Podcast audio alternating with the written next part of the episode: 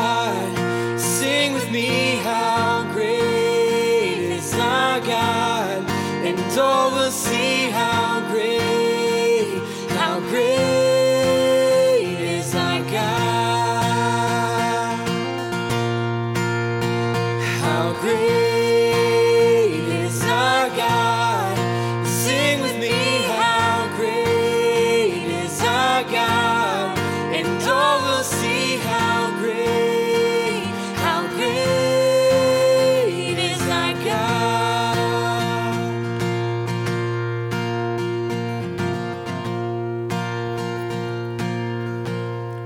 Well, greetings in the name of our Lord and Savior Jesus Christ.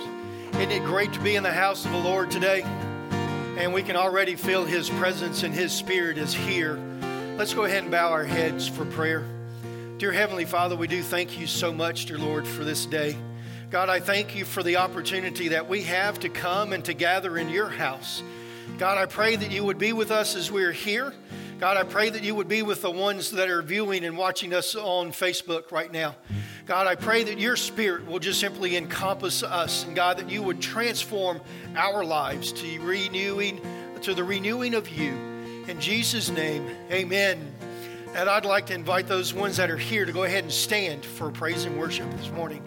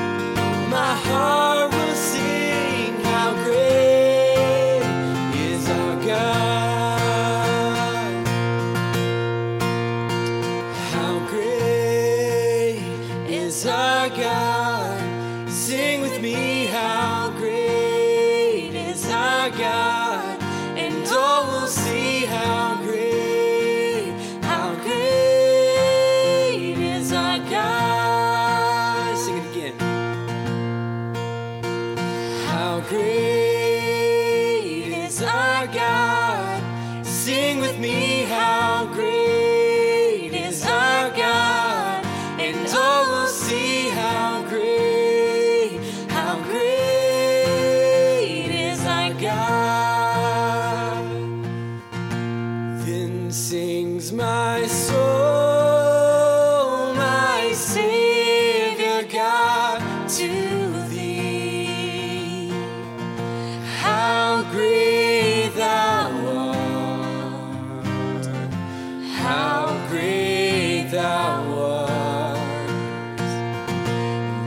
and sings my soul, my Savior God, to thee.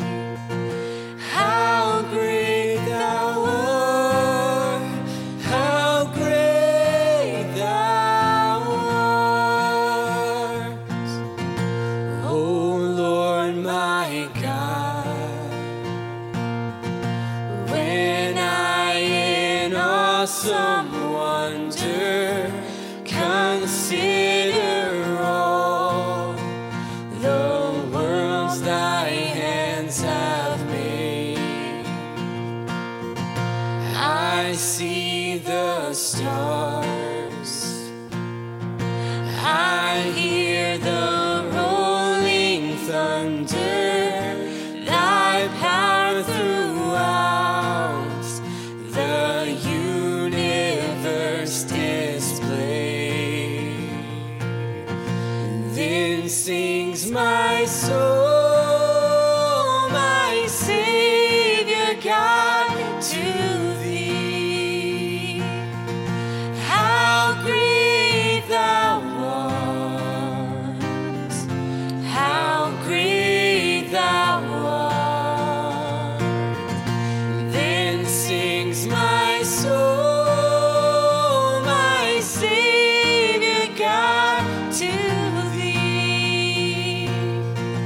How great thou art, how great thou art. And when I think that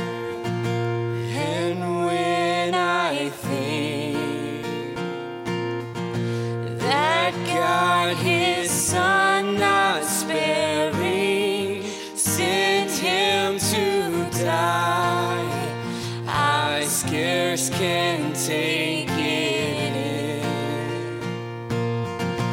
that on the cross my burden gladly bearing, he bled and died to take away my sin. Then sings my soul, my Savior God, to thee. How great thou art, how great thou art. Then sings my soul, my Savior God, to thee.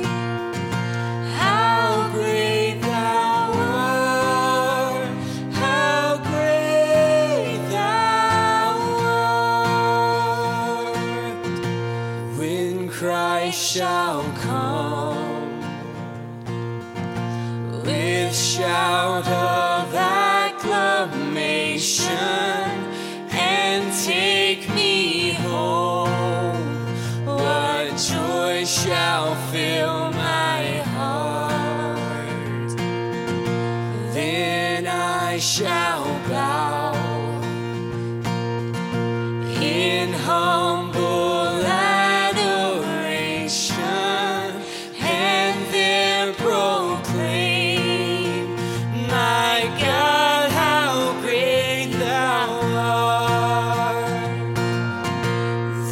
sings my soul, my Savior God, to thee. How great thou art, how great thou art.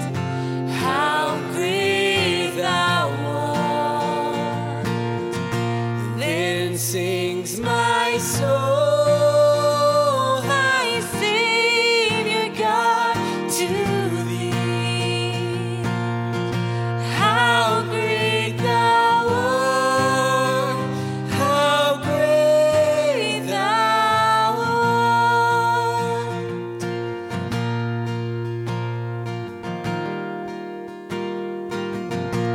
to this next song.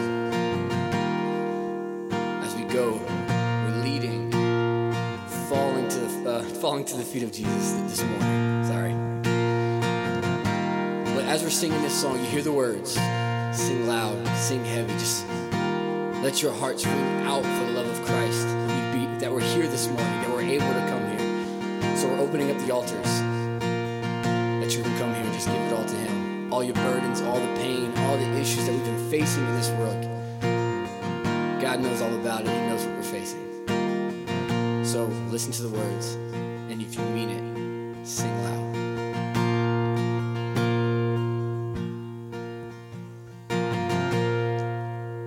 Are you hurting and broken within?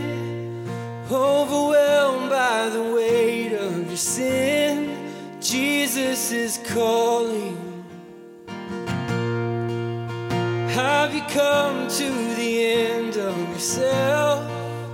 Do you thirst for a drink from the well? Jesus is calling.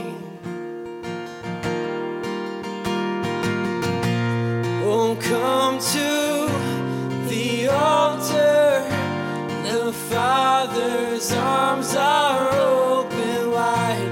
Forgiveness was bought with the precious blood of Jesus Christ.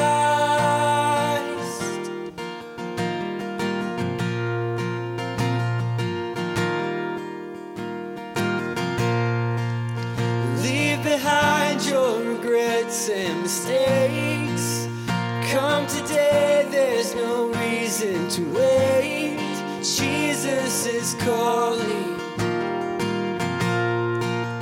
Bring your sorrows and trade them for joy.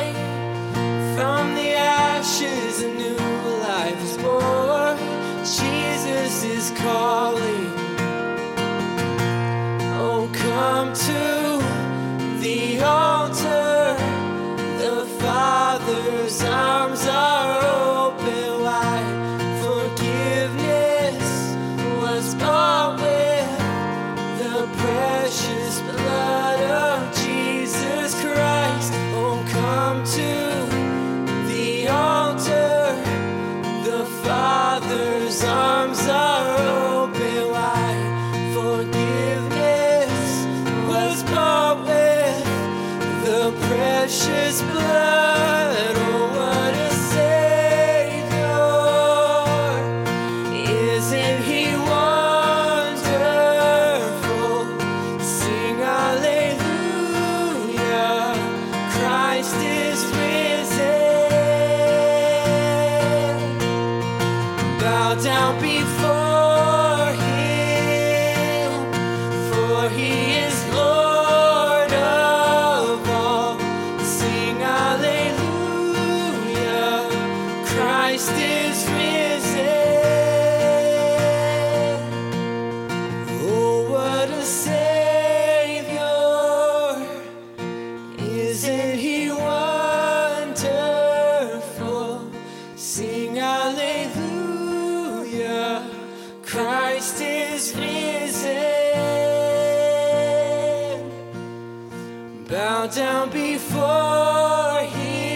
precious blood of Jesus Christ.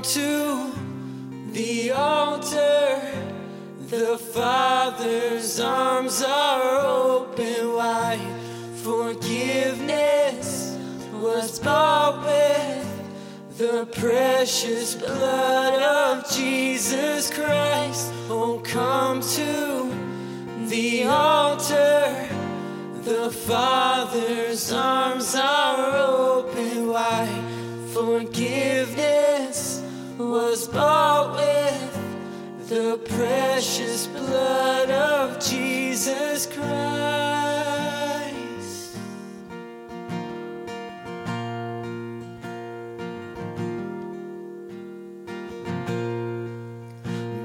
Cross as you wait for the crown. Tell the world of the treasure you found.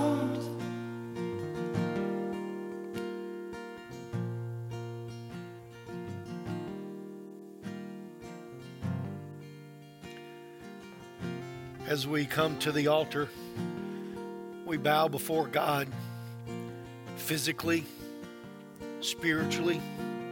We humble ourselves before Him.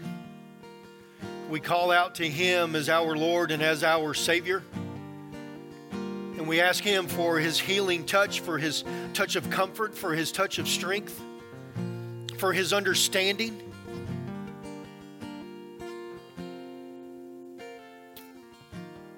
We call out for Him in our moments and times of darkness, for the light that He gives that shines in the darkness, and the darkness runs because of who He is. The darkness tries to hide because of Him. Dear Heavenly Father, we thank You so much for today and for being with us and meeting here with us today. God, I pray, dear Lord, that Your Spirit will continue to guide and to direct us today. And God, that Your words would ring true today in our hearts and our lives. And God, that yes, that we have finally been able to come back into Your house. God, I pray that You would transform us. God, I pray that today that we will leave from here stronger than whenever we came in. God, that we would leave from here today with a better understanding of who You are and what You have for us today, because You are the transforming God. You are the God of peace, the God of love, the God of mercy, the God that pours out grace upon us all. Oh, dear Heavenly Father, we thank You and we praise You today. In Jesus' holy and blessed name, amen.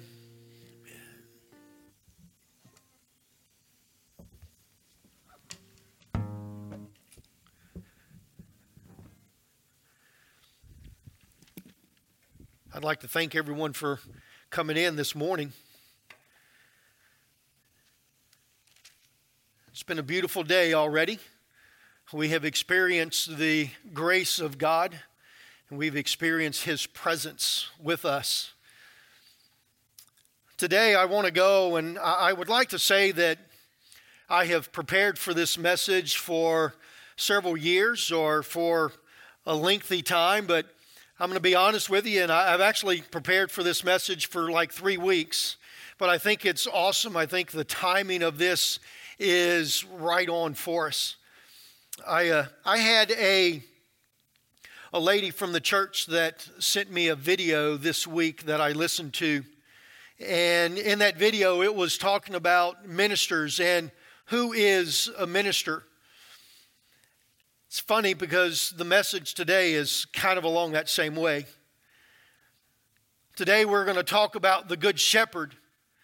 And if we look into the Scripture gives us and tells us that there are different shepherds. So as I struggled with the title for this week, I kept wanting to say, a good shepherd. But the Scripture says the Good Shepherd. So how do we work this? So in looking and seeing this, we go in and we look at the Old Testament. In Psalms chapter 23, verse 1, it says that, maybe if I read it for you, that might work out. So it says, "The Lord is my shepherd. I have all I need or all I want." God has been talked about and notified throughout the Old Testament and throughout Scripture as far as being a shepherd. So whenever we look at the passage of Scripture for this week, which is John chapter 10, verses 11 through 18, we will find the title of that being the Good Shepherd. So this is Jesus Christ is being the Good Shepherd, or He is the Good Shepherd. But whenever we look at John chapter 20, Jesus talks to the disciples in that first morning that He is up, and He meets them in the room behind locked doors. He says, "As the Father has sent me, I send you." So if God sent Jesus to be the Good Shepherd, and Jesus is sending us to do what God, to do what He had been sent to do, then we would be good shepherds as well, right? We would be good ministers, or we would have this circle of influence that is in our life, that we have the ability or we have the opportunity to be able to show them Jesus Christ. For you that are parents, you have children that you are able to shepherd. And God says, these are the ones that I have given to you to shepherd and to lead. They know your voice and they know your name. Just thought about this. How many of you know Jerry Cloward? The comedian, Jerry Cloward, y'all know him? He tells this story about going coon hunting. And he says that he walked out one afternoon or one evening and he was getting ready to go coon hunting. And he called for his dogs underneath the porch and he goes, "Hoo-wee!" And those dogs came out from underneath that porch and started barking. And he goes, "Whoo, whoo." And his neighbor down the street calls back to him, "Hoo." And they said what that meant was that we're going to meet halfway and we're going to go hunting. And he said, "You should have heard those dogs, man. They were excited. They were going hunting." But they knew each other. There's this certain call that they were able to do, and they heard that response. I know that cell phones nowadays tell you who's calling. But you remember whenever you had the landline and you would pick up the phone? By the second or third word that they said, you knew who they were by their voice. I had a friend just like Jerry Cloward that was down the street. All I had to do was step out my door and go, "Woo, woo, woo." And if I heard that back, I knew he was out in the backyard and it was time for us to go play. We knew each other. See, as a good shepherd, he knows us. And we should know him. We should know him by his voice. But as I think about this, and I think about where we are and the time that we are living in today with this virus and all the things that's going on, I know for me, I have changed. I used to always see people walking around with masks on their face, and I'm like, "No, I'm not going to do that. No, I'm not going to do that." Well, I want you to know my wife made one so that I can wear it today. And I've been wearing it, but I'm not going to wear it while I'm preaching. We're changing. Things are different. I think back to another time that was really different for the church. And whenever I think back to that, I have to go back to 9/11. And I think back to that day, and I think back to that Sunday after 9/11. There were more people in the church that Sunday after 9/11 than there had been in the church for the 10 previous years. I mean, churches were blowing numbers out of the, their numbers were higher than they had ever been. The next Sunday, the numbers were a little bit lower. Whenever you go a month out or 2 months out from 9/11, there were less people in church at that point in time than there were before 9/11. And I know as far as me growing up and as I was studying to be in ministry and how much I wanted to have my own church and wanted to be able to be involved in ministering to the people that was coming into the church in that time. It hurt me so because we put so many regulations on those new people coming into church that we lost more people than actually came to visit the church after that. I want you to kind of picture this and understand there were people at that point in time that was searching for something. They were searching for an answer. We had just been hit with something that we had never experienced before. We are entering into a time that we have never experienced before. We are dealing with social distancing. That's why if you were in the church sanctuary now, you would see caution tape every other row to make sure that we stayed 6 feet apart. In between the services this morning, we cleaned all door handles. We cleaned the back of all the pews, so that whenever the next group came in, that everything was sanitized and ready to go for that next service. Things are changing. People are searching for things. There is chaos that's out there in this world, and they need something to hold on to. Psalms chapter 20 says that I am the shepherd. And if you trust in me and believe in me, that I will give you all that you need. All your struggles, I'll give you the answers for them. All your hurts and all that, I will give you the strength that you need through those. Think about it. I'll even go to the pastors. Let's think about it. I have never streamed a message online until this happened. I have seen more preachers or more pastors on Facebook during the week doing midweek Bible studies than ever before. There are people out there searching. Whenever we're able to come back into the church, what are we going to do? Are we going to love them? Or are we going to demand that they act like Christians are supposed to act? Now you all know, don't shake your head. There is a way that Christians act. We're supposed to be different, right? Okay, I'm on my soapbox. I'm going to get off of it. Let's get into the passage of Scripture. Because what I want to do is I want to actually go to chapter 9. I know I told you to go to chapter 10. I want you to go to chapter 9 because chapter 9 sets up chapter 10. So I'm going to use chapter 9 to set the stage for the message this morning. Whenever we look at chapter 9 and we go just simply right there to verse 1. Chapter 9, verse 1. As Jesus walked along, he saw a man who had been blind from birth. Rabbi, the disciples asked him, why was this man born blind? Was it because of his sins or because his parents' sins? Listen to Jesus' answer. He says it's not because of the sin of his parents or his. Jesus answered, this happened so that the Son of God, or so that the power of God could be seen in him. Some of the translations say that so that the glory of God would be able to be seen. So the reason why this man was healed from his blindness was so that the power of God or the glory of God would be able to be seen. Don't know about you, but if we continue to go in there, we see that Jesus spit in the dirt and made mud. And then he took that mud and he put it on the guy's eyes. Here again, don't know about you, but as soon as that mud touched my eyes, I would have been gagging and heading for the water.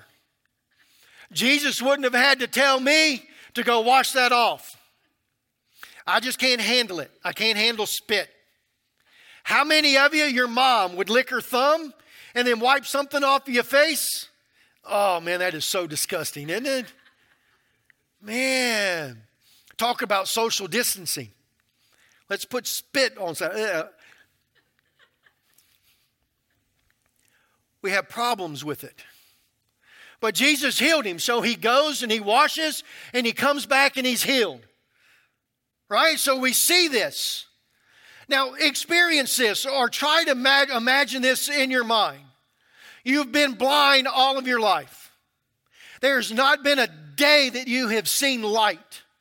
And now all of a sudden you're healed and you can see light. You come and you see your friends and you tell your friends, look, I can see. Jesus healed me. He put the mud on my eyes. He told me to go wash and he healed me. And they're like, no, wait a minute. You look like the guy that was here begging, but I don't know if that's you or not. I don't think you're the same person. You look like him, but I'm not really sure that's who he is. How many of you, whenever you first received Jesus Christ as your Lord and Savior, that your friends said, no, you're the same person? How many times have you tried to witness to your family or to your friends and like, you know, I know who you are. I know your past. Jesus set this man free. This man was blind and now he can see. We as sinners, we are sin, we are blind to this world, and we see and we're blind to Christ and what he has for us. And whenever we receive him, does the church come to us and say, yeah, but you can't do that? Remember what you used to do? I've been a Christian for 50 years and I just got to do that last week. What do you mean? You've been a Christian for 2 weeks? You've been a Christian for a year and now you want to do this? We're putting restrictions on the lost people that Jesus Christ wants to free from their sins and from their burdens. And as a church, we put more burdens on them. That's exactly what the scripture says. The Pharisees made it so hard for him to receive the gift that Jesus Christ had given to him. If we continue on and we see this, whenever they finally find out that Jesus is the one that healed him, they then take him to the Pharisees. And the Pharisees question him and ask him all this stuff about it. And then whenever they don't get the right answer from him, they then go to his parents. And we find that his parents come to him and say, come to the Pharisees and they say, we know that this is our son. We know that he was born blind. We don't know why he can see. We don't know who touched him. We don't know who healed him. We don't know any of that. You need to go and talk to him because he is old enough to do it on his own. They washed their hands of it. Why did they wash their hands of it? Because they were afraid of the religious leaders. Why were they afraid of the religious leaders? Because if they confessed that Jesus Christ was the Messiah, they would get kicked out of the synagogue.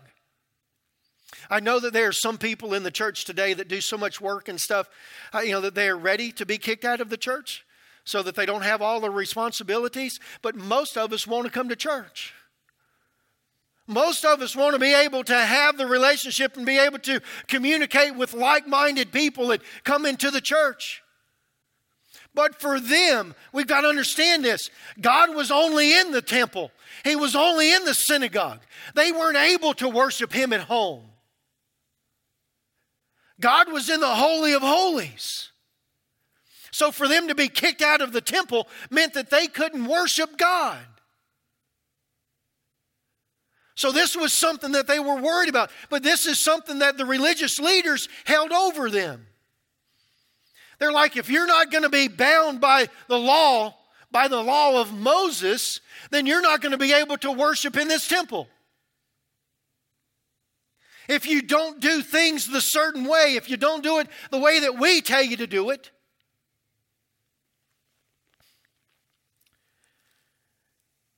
That's like us looking at someone that's a new Christian and forcing them to go through the struggles and the burdens that we went through as Christians.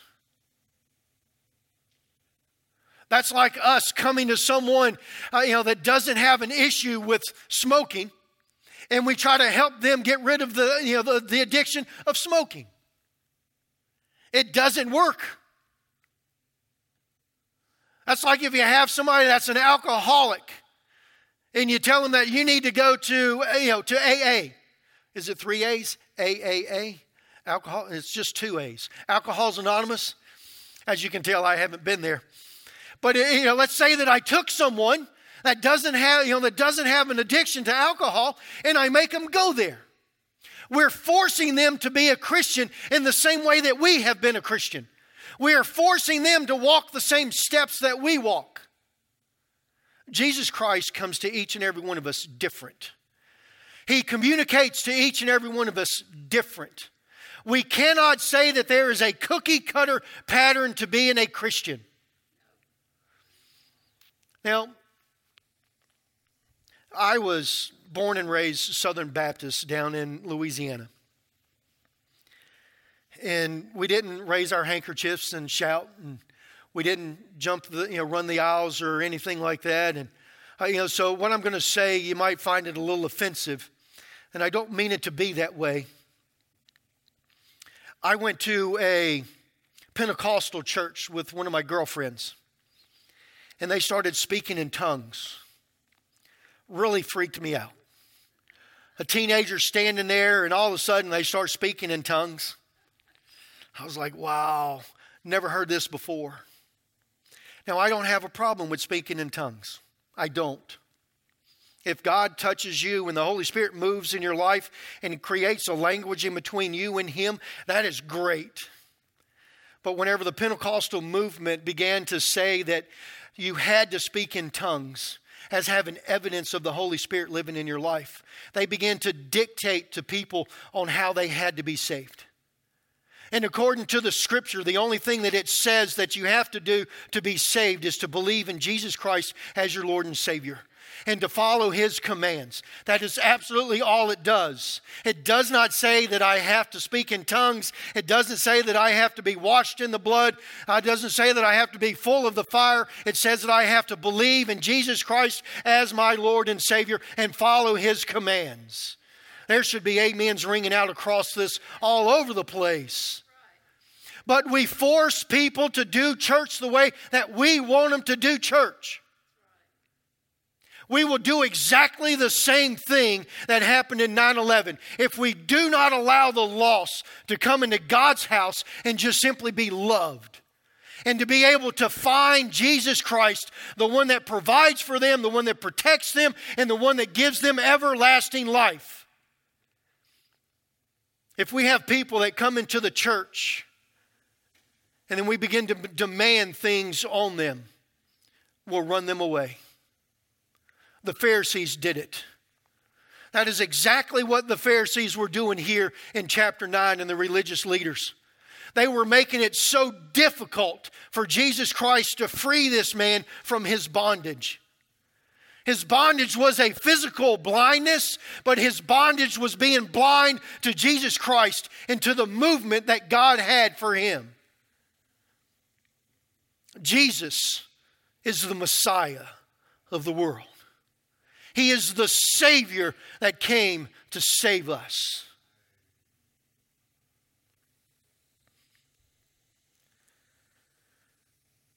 We go to chapter 10. Let's move into John chapter 10. And in John chapter 10, we're going to begin with verse 11. John chapter 10, verse 11. Because see, this is about the Good Shepherd. But the Good Shepherd was told to us because of what happened to the blind man in chapter 9. It says, I am the Good Shepherd. The Good Shepherd sacrifices his life for his sheep. A hired hand will run when he sees a wolf coming. He will abandon the sheep because they do not belong to him and he isn't their shepherd. And so a wolf attacks them and scatters the flock. The hired hand runs away because he works only for money and doesn't really care about the sheep. In verse 14, I am the Good Shepherd. I know my own sheep, and they know me. Just as a father who knows me, I know the Father. So I sacrifice my life for the sheep. I have other sheep too that are not in this fold or sheep's fold. I must bring them also. They will listen to my voice, and they will be my flock, or one flock with one shepherd. See, Jesus is to bring the flocks together. There's two flocks, and we know at this point in time in history that the Israelites was one flock, the chosen people, and the others were the Gentiles, the barbarians, or us, the lost. He says those two will become one flock and they will follow one shepherd, and that shepherd is him. But for us, we need to see this, and I want you to remember, go back into the Old Testament, because the Old Testament tells us and shows us that, that as God was the shepherd for the people in the Old Testament, that he also used other people. Moses was a shepherd. Joshua was a shepherd. King David was a shepherd. You have Elijah was a shepherd.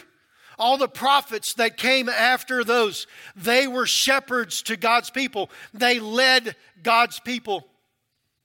And then let's go and let's understand this and pull this into us.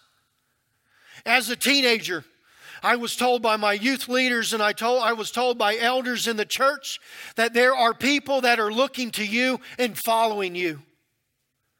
That's exactly what a shepherd and what sheep do, right? They follow the shepherd. We are shepherds, but we need to be a good shepherd. So I ask today, how are you shepherding? Are you shepherding well or not? Look into this. John chapter 10, beginning with verse 11, it gives us 4 ways that Jesus shows us a good shepherd.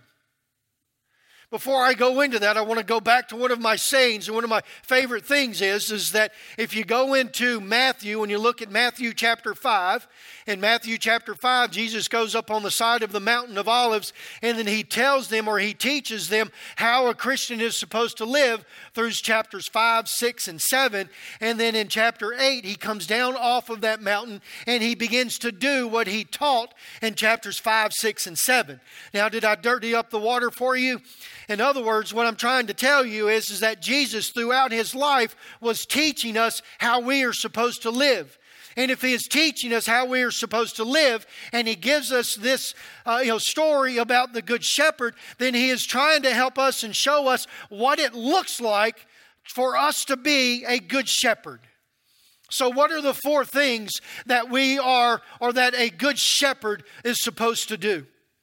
The first thing that a good shepherd is supposed to do, if we look back up into verse 10, it says that the thief's purpose is to steal, kill, and destroy. But my purpose is to give them riches and a satisfying life. So the first thing that a good shepherd does is that a good shepherd looks after the flock. The good shepherd doesn't go and eat the good food and then leave the sheep the remainings. The good shepherd doesn't go and take the meat or take the best part of the watermelon. I just thought about that.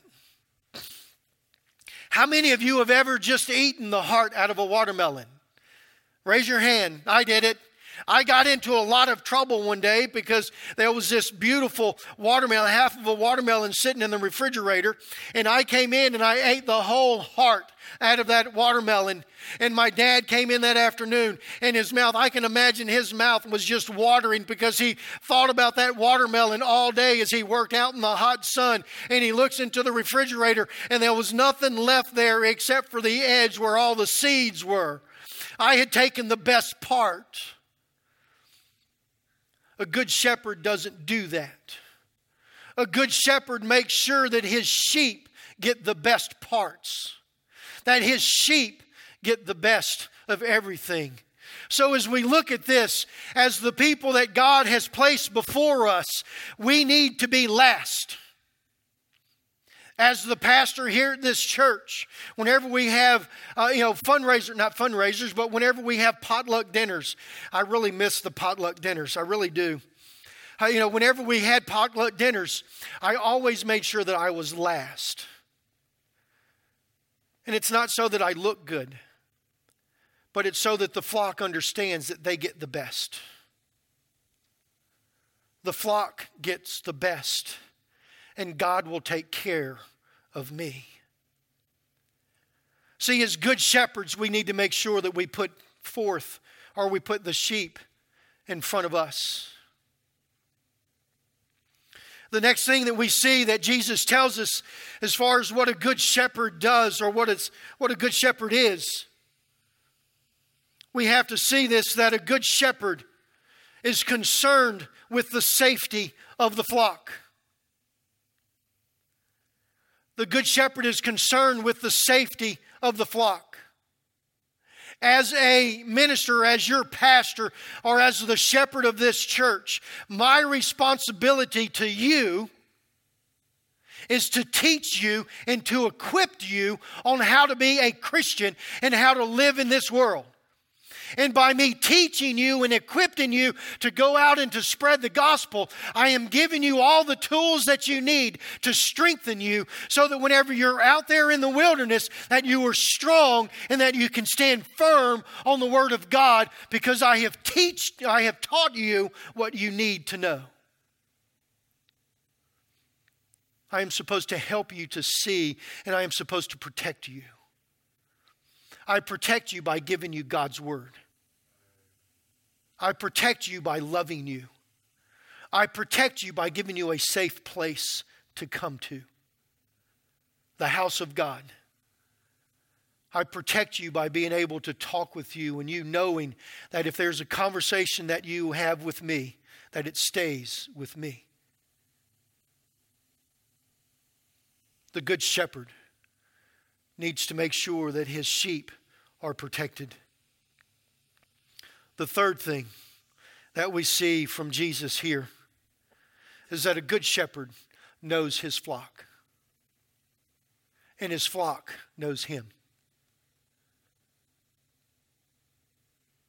In other words, the life that I live out of this church is just, if not more important, than the life that I live inside the church.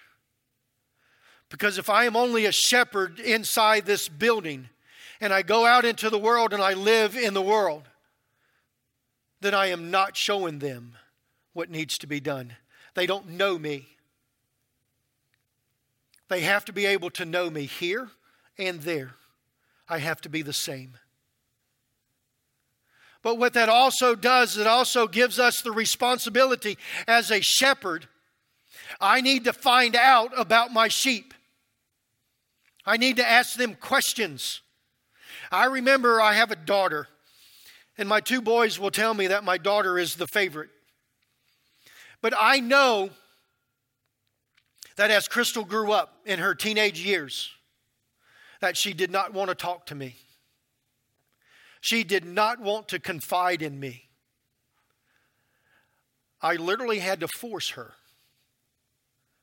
so that I knew what she was going through. So let's take that and let's say that as me, as the shepherd of this church, I have to talk to each one of you to be able to know what you're experiencing, to be able to know what your struggles are, to be able to know how to help you.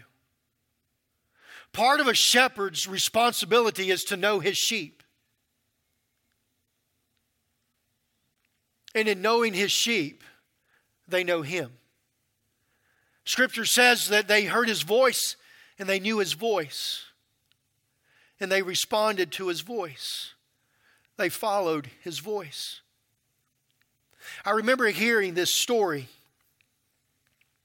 There was this district superintendent, and he was riding with one of his ministers as they were going across this countryside to visit one of their members that had been sick. And as they're going down, going through this countryside, there was a lot of sheep, herds of sheep in the pastures, and this one pastor was sitting there and he was watching them as they went by, and all of a sudden he slammed on his brakes. And he jumps out of the car. And the district superintendent kept hollering at him saying, "Hey, we have to go here. We have to meet this guy. We have to talk to this guy and minister to him." And he goes running out across this field. And he notices that there's a sheep that's laying down. And he goes over there and he gets to that sheep, and he literally had to cut the stomach open of that sheep because it was having difficulty in giving birth. And that sheep would have died if he wouldn't have noticed it. If you don't know your sheep, you will not notice that they're hurting, and you will not be able to respond in time of their needs. We have to know our sheep. You have to know the people that God has placed in your view that are following you. You have to know your children. You have to know your friends that you have to be able to minister to them. You have to know them. And the last thing that Jesus brings to us is that a good shepherd has to be willing to lay his life down. Jesus sacrificed his life. But see, Jesus sacrificed his life for the world. Remember, there's two flocks that needs to become one. Jesus sacrificed his life for every single person. The ones that will receive him as Lord and Savior and the ones that won't. He loves them both the same. He didn't die just for the ones that are in church. He died for the ones that are outside of the church. And that takes me to this. We have the parable of Jesus and the sheep. Remember, Jesus said, the parable says that he left the 99 to go for the one. He left the 99 that were in church. He left the 99 that were sitting in the pen to go out for that one. That shows us the passion of the shepherd. The passion of the shepherd is for the lost. The passion for the shepherd are for those that are outside of the flock. The passion for us as the church, the passion for us should be for the lost, for the ones that are outside of the church, for the ones that are lost, the ones that are dying, the ones that are in darkness and that don't even know it, the ones that needs love and they don't understand that the love that Jesus Christ gives them is a different love than what this world gives for them. Whew! Man, he loves us. He died for us before we even knew him. He was searching for me before I knew about him. He is the one that loves me whenever I didn't love him. That is his passion. The passion for us as his sheep should be the lost, not the ones that's in the church. We should be going out to the world, for they are lost and dying. His passion should be our passion. His sight should be our sight. His ears should be our ears. We should hear the cries of the lost. We should see their pain and their hurt.